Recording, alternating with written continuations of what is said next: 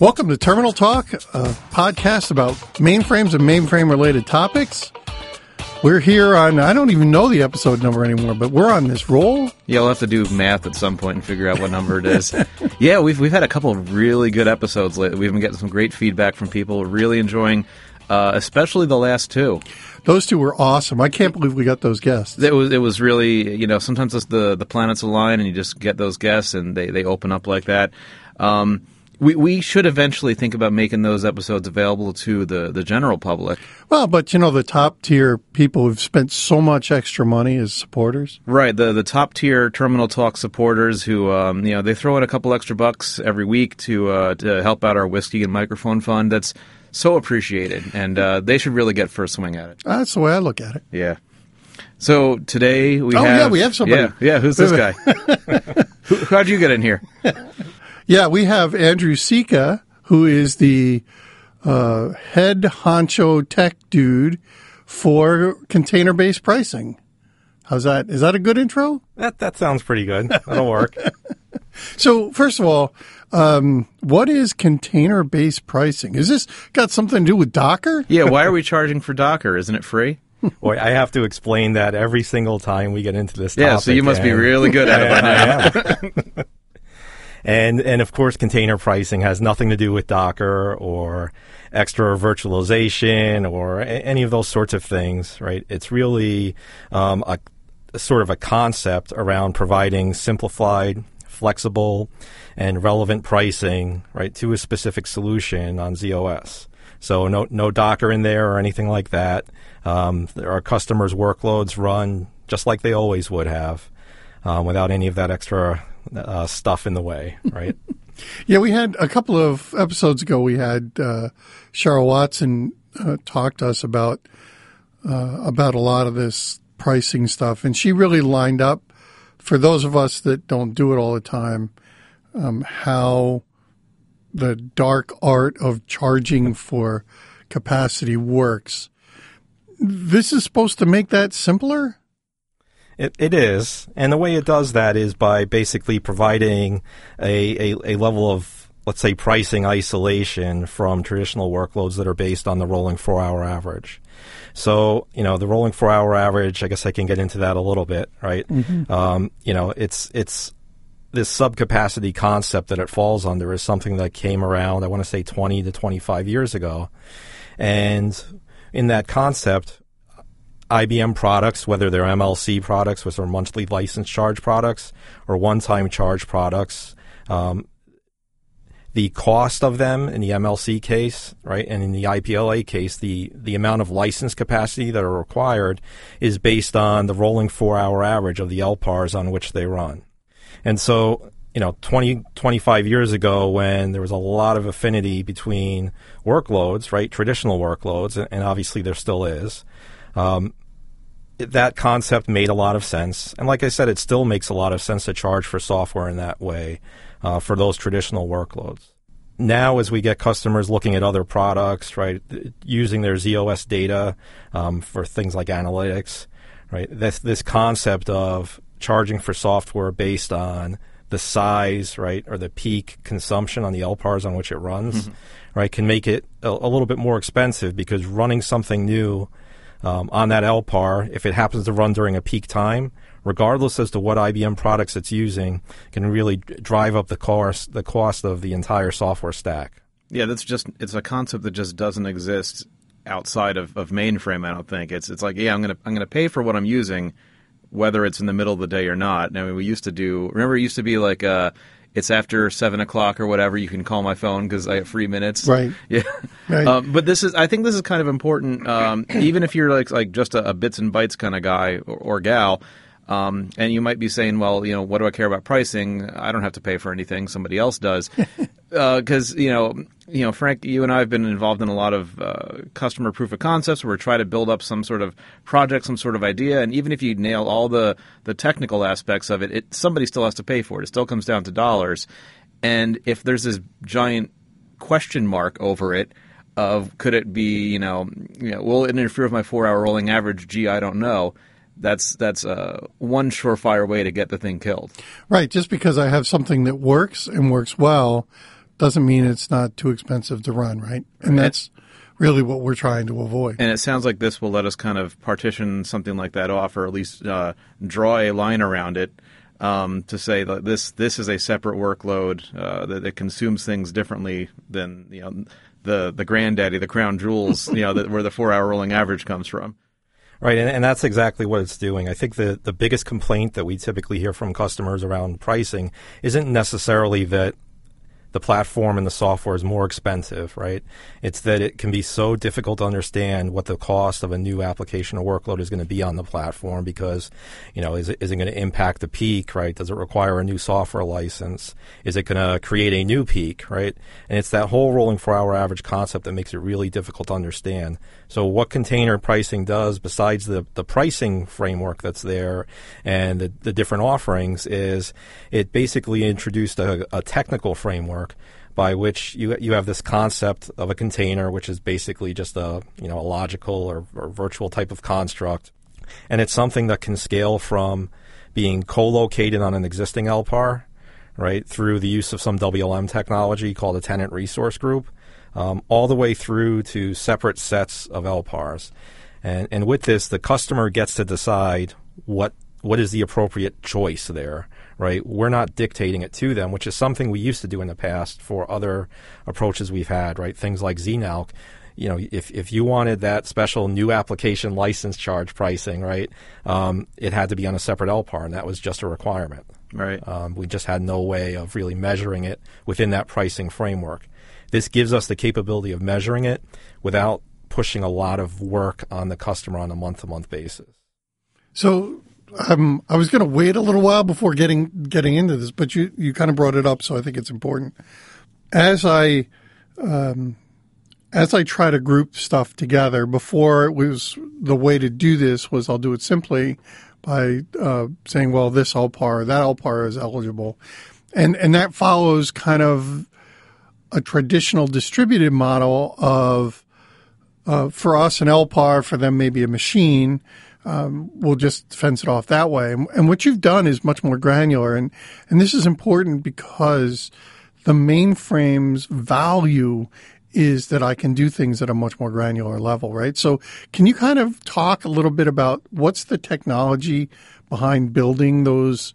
those boundaries? Sure. Um, one of the key things we've done here, and I'm going to backtrack a little bit from what you said, is that uh, we did look at enhancing the workload manager of ZOS, and that, that team has done a great job.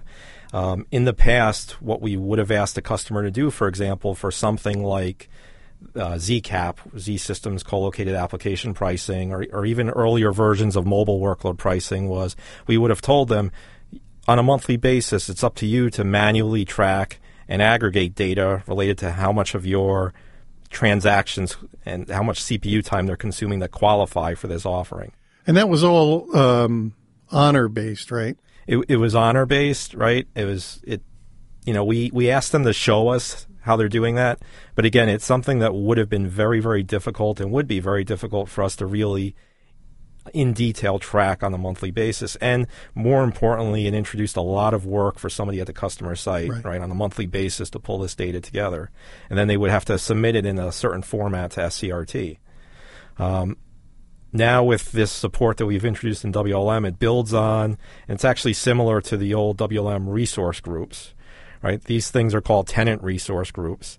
And essentially, you classify address spaces that are part of your new workload or whatever the solution happens to be, right? Part of it to one of these tenant resource groups.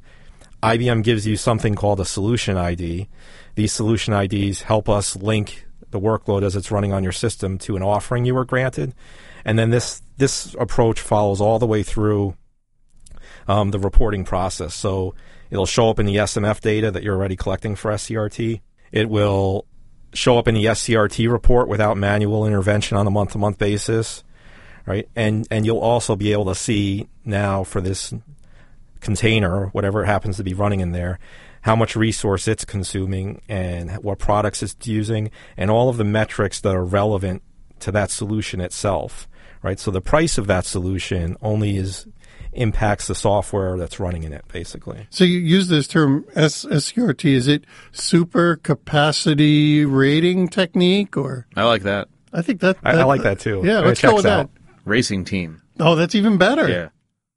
So, so SCRT is the subcapacity reporting tool. That's pretty cool too, I guess. Okay. I like mine better. I already I like forgot oh, yours it. better too. um, SCRT is something their customers require to run on a monthly basis. So it looks at a couple of different types of SMF data, um, RMF data, SMF 70s, and SMF 89 types, which basically show product specific data.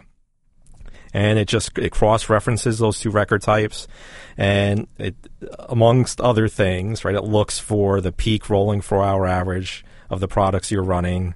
Um, it does things like implement mobile workload pricing and other IBM, uh, let's say, price offerings, including container pricing. Recently, a lot of the stuff we've done there is around not just supporting things like container pricing, but trying to provide a, a little bit more transparency around the factors that are impacting right the rolling four hour average for a customer. You know, primarily what LPARs um, you know are contributing to it, how certain types of capping are being applied, right? Things of that nature. So, um, but yeah, it is. It's a key part of our whole business process, right on the, on the platform. So, so uh, SCRT is is it a tool that you run against uh, uh, standing data? It's not something that's running in the background, monitoring our every use. Nope. They they customer runs it once a month and just gives us the SMF data for that month. Um, they can actually run it. You know, most of them run it on ZOS. Um, you know, there's other ways to run SCRT though, including you know Windows and Linux if if they have a need to. Um, but it, it's basically a post processor that produces this report that they have to submit to IBM. And when, um, how do I know? Uh, not that any of our clients would ever do this, but how do I know that the data hasn't been doctored? So we do have some ways of right looking at I'll say the SCRT report itself when it's been submitted, as well as um, trying to draw some insight from the SMF data, let's say, to um, try and ensure that the data hasn't been tampered with. So they, they run this thing, it pr- creates a file, and then they send it to you. They email it to you, or how does that work? So work? there's a website that most of them.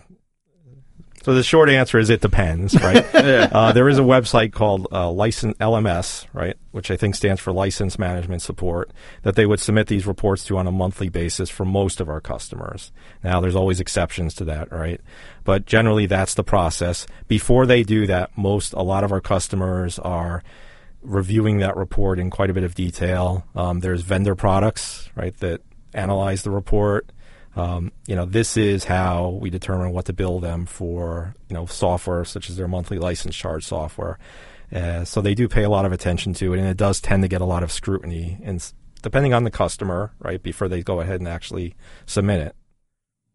So I, I've let's pretend, and I know we're really stretching here. Let's pretend I've created this really cool program that runs on on uh, ZOS, and I I want to uh, to have it play in this in this SCRT world. Is there a lot of work for me as a developer to to be part of that new workload container? So uh, let me rephrase the question to make sure I've got it okay. I, I think what you're asking is, you know, let's say you're you're either an IBM product or maybe you're a vendor product, right? And you know, you've come out with this new new toy, right? This widget monitor, whatever It's it a happens cool to be, thing. right?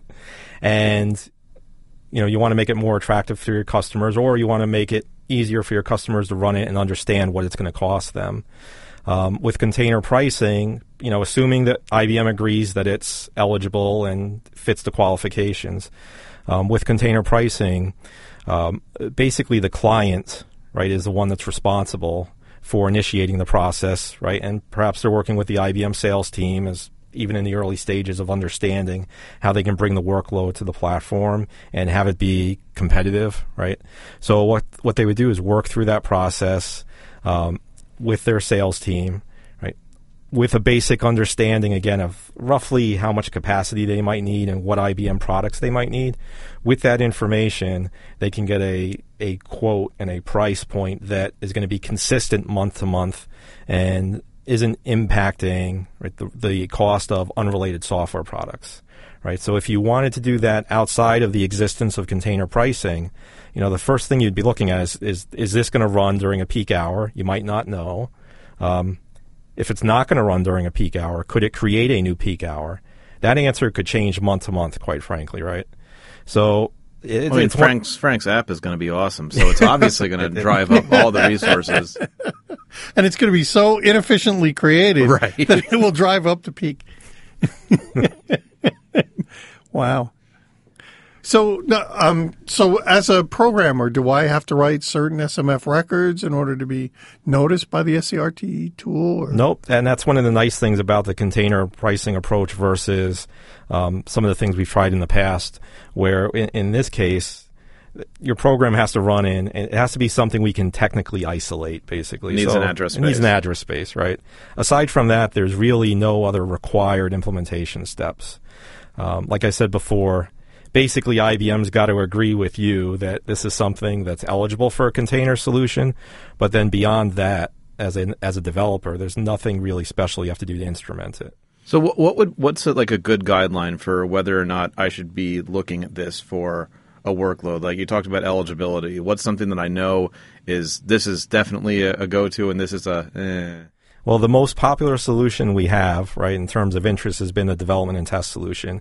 In one of your recent episodes, Cheryl Watson spoke about the development and test solution, and that's the one where we, we've seen the most interest.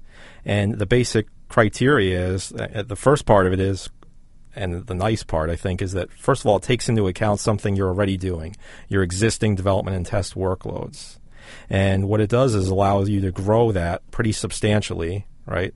And there's a whole set of baselining that goes through along with this that we can get into whatever detail you guys want. But um, it allows you to grow your development and test environment and basically gives you a mini you could sort of think of it as a full capacity environment for development and test um, where you can again run the development and test workloads you you're, you're doing today grow it up to three times its largest size at this point from a software licensing perspective and not have to worry about what time of day your developers are on there, right?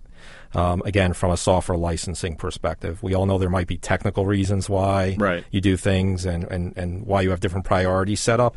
This is supposed to remove the MLC cost impacts that might be driving right some of your behavior points. We talk to clients that uh, you know during peak times are aggressively capping their development and test environment. Right. right. Basically, to keep their MLC costs down as production increases, development and test decreases. And you hear some horror stories about them sending development home at the peak times of day, right? Especially during an especially busy time. Those are the sort of behavior points that we really need to get in there and start changing because they're, they're in our, in my opinion, right, and I'm sure a lot of others, they're things that are damaging the platform and are keeping it from growing. Yeah, of course, the developers probably liked going home early yeah. one day. yeah, we can't work from uh, from one to five today. Well, and these are the cases where, okay, during a certain time of day, my compile's taking forty-five minute minutes, type of right. things, right?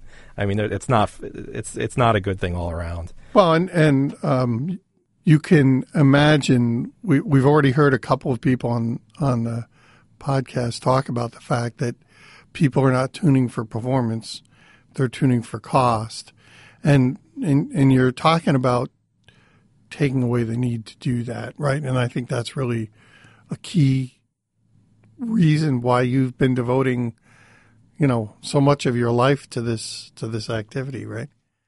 Yeah, absolutely. Um, I, I, that's one of the things that I've noticed since coming into SCRT, where I started in ZOS development, um, working in system logger and then timer supervisor, right? Some low level areas of the operating system.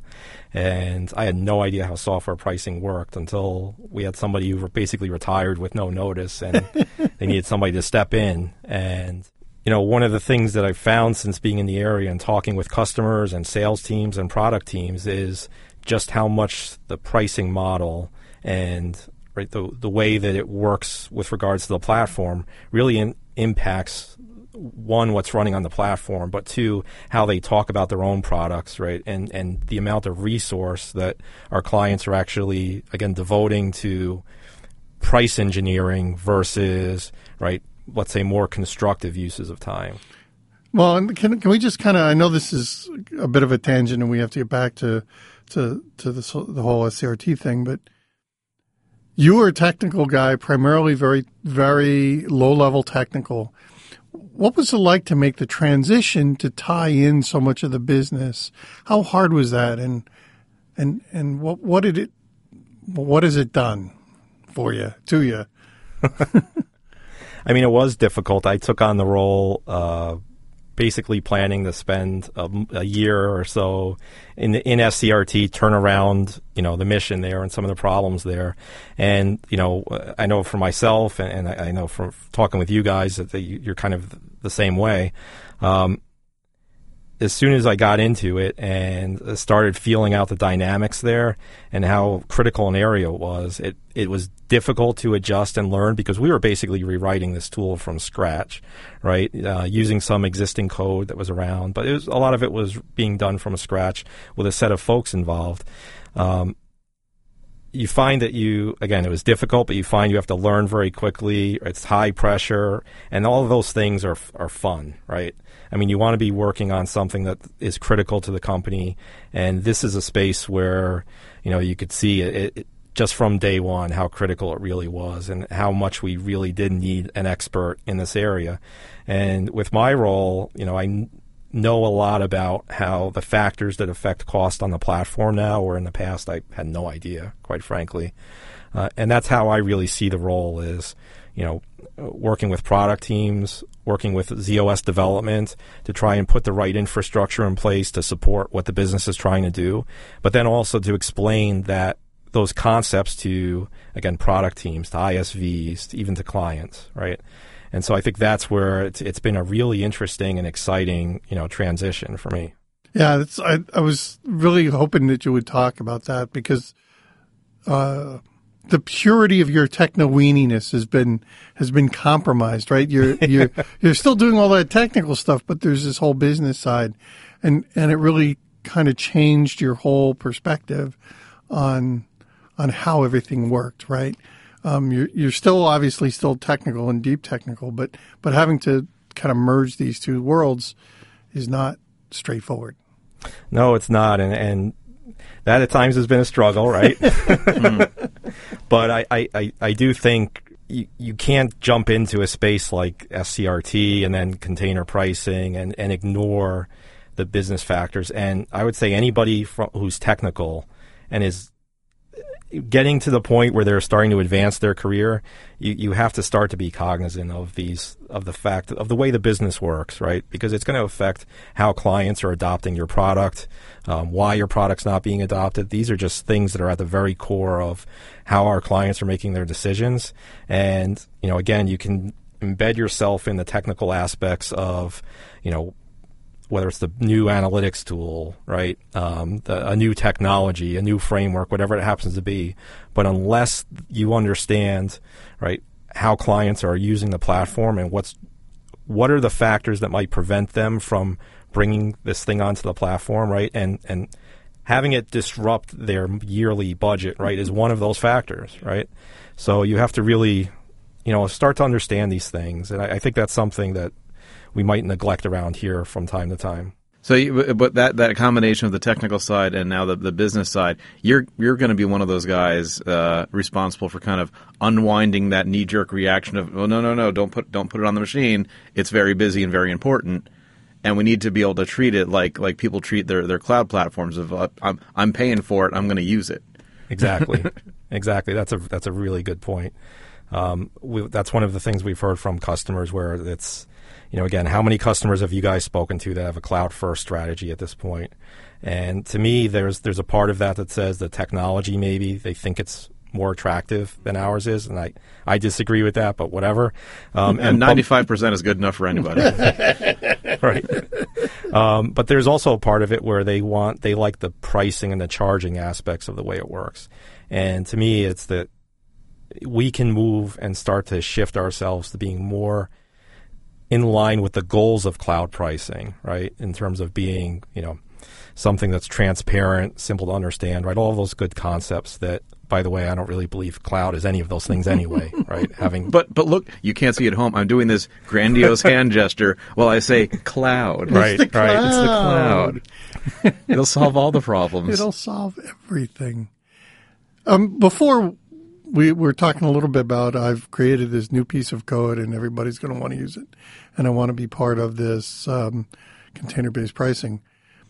As the as the a vendor, how do I find out how much my stuff has been consumed in this?